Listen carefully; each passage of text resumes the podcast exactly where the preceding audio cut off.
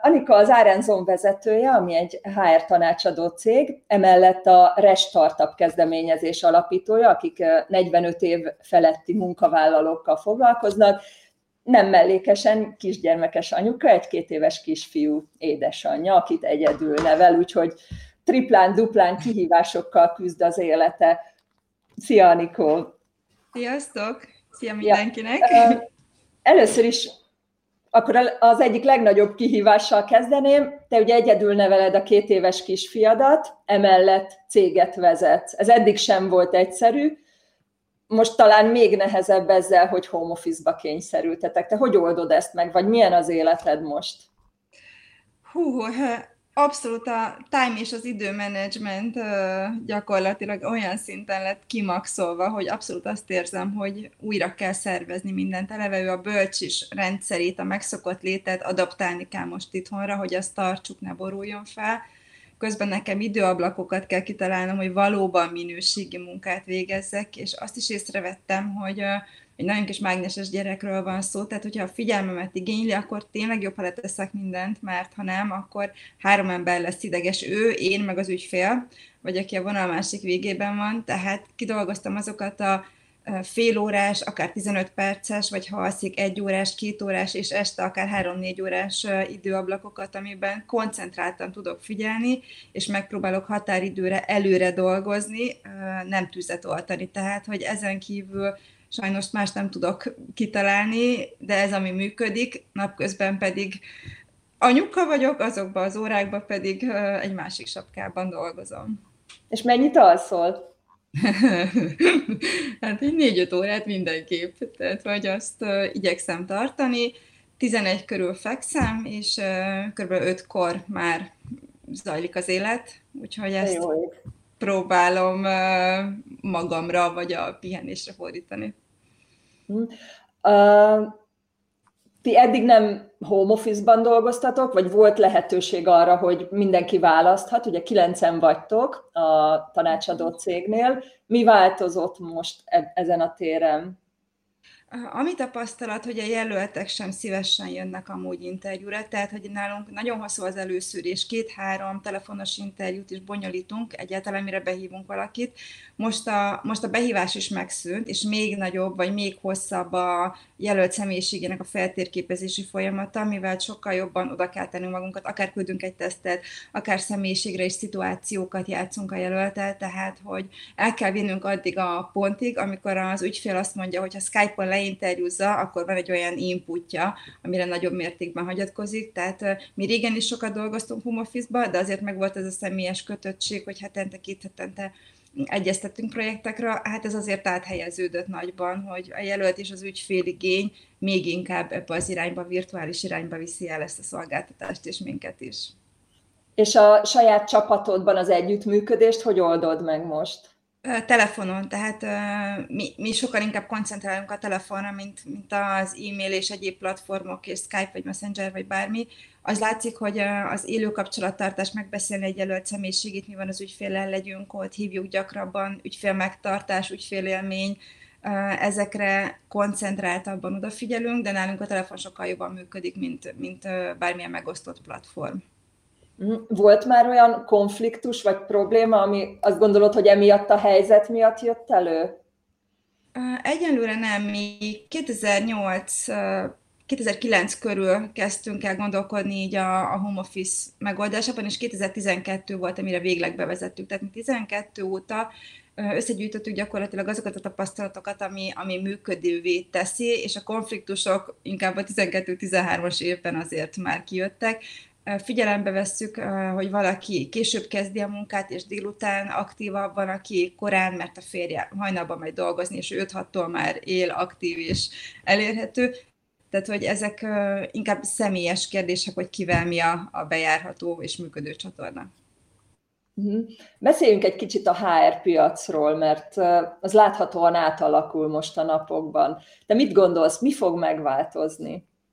Én azt gondolom, hogy ami eddig hiányzott a munka adókból, a vállalatvezetőkből, cégvezetőkből, csapatvezetőkből az ős bizalom, az előbb-utóbb terítékre fog kerülni, hogy elkezdjék elhinni, hogy aki otthon van, és kitűzött egy feladatot, akkor nem a riportolási rendszerből fogja azt látni, hogy kész, beírta, kipipálta, hanem, hanem a teljesítményét fogják mérni, hogy, hogy határidőre elkészült ez a munka, és megszűnik ez a napi borzasztó kontroll, és stressz, és feszültség, és szorongás, és frusztráció, amivel eddig azért egy munkahelyen mondjuk ki fel voltak vértezve az emberek, sokkal inkább ki fog alakulni az a távolsági bizalom, vagy, vagy ami, ami kell ahhoz, hogy minőségi munkát végezzen valaki, hogy higgyenek benne, ki fog alakulni az emberekben az a kreativitás, hogy nem tudja oldalba bökni a szomszédot, valahogy megpróbálom egyedül megoldani Google-el, vagy bárhogy, és csak utána fordul a vezetőhöz, tehát jó, a kevesebb lesz a fölösleges problémák száma, hogy fogalmazzak így idézőjelbe.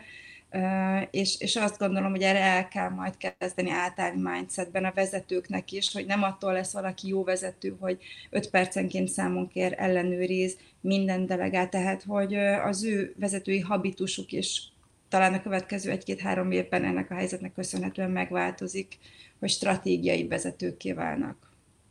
Ez a bizalom dolog nagyon sok beszélgetésben előjön, és nekünk is van egy felmérésünk erre a Dream Jobs-nál, hogy, hogy az egyik legnagyobb probléma igen az, hogy, hogy nem bíznak abban a vezetők, hogy a munkavállaló elvégzi a feladatát. Erre van valami tippet, hogy, hogy hogyan építsük ki a bizalmat?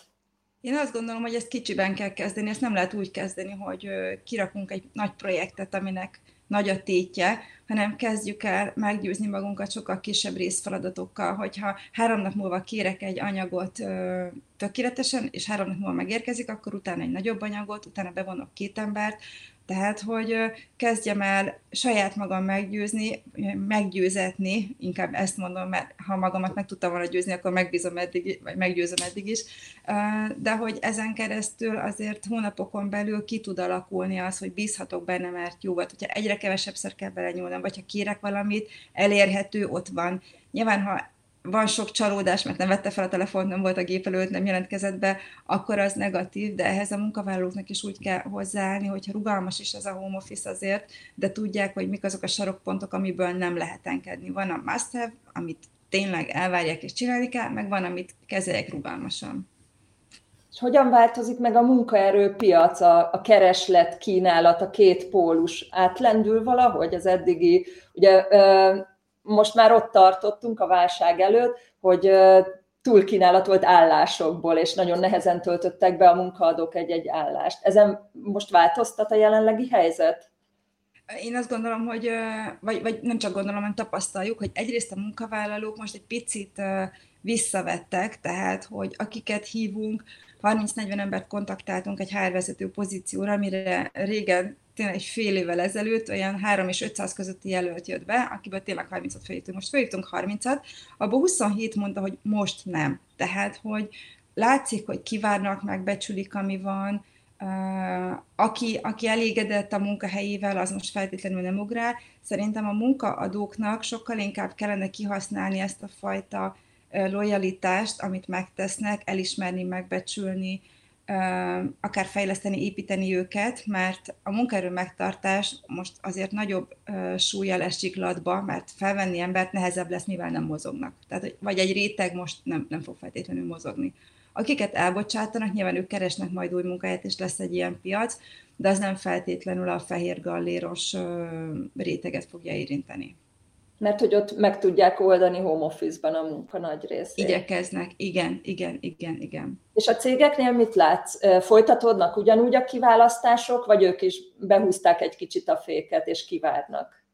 Partnereink, akik már régebben átálltak olyan technológiai eszközökre, amivel támogatják a toborcás kiválasztást, ők folytatják. Tehát azok a nagy multik, vagy nagyobb cégek, vagy technológiailag előrébb gondolkodó, hadd fogalmazok így cégek, akik régen is interjúztak így, ők nem állították le. Többen mondták, hogy folytatják, elviszik Skype interjún egészen a belépésig, sőt, akár az onboarding, és ahogy tegnap beszéltük, vannak olyan cégek, akik ezt végigcsinálják. A kisebb cégek kivárnak, ott lassulnak, kértek egy pár hét türelmet, vagy ha végig is viszik magát a munkaszerződést, nem kötik meg határozott idejű belépéssel, tehát hogy nagyon sokan ilyen észre, tudatosan, kicsit hűvösebben, távolságtartóban kezelik a felvételeket. Arra már vannak nagyon jó példák, hogy a kiválasztást hogyan lehet teljesen online elvégezni, akár videóinterjúval, Skype-al, telefonbeszélgetéssel, de említetted az onboardingot. Erre tudsz példát mondani, hogy aki megoldja, az hogy oldja meg? Vannak olyan onboarding csomagok, amit, amit gyakorlatilag a beléptetésnél megkapnak. Nyilván, hogy hol van a konyha és a, az étkezőben mikor van étkezés, ezek a pontok nem feltétlenül relevánsak, de ezt át lehet rögtön írni. Vagy ismerünk olyan céget, akinél belép a munkavállaló, és rögtön home office-ban kezd.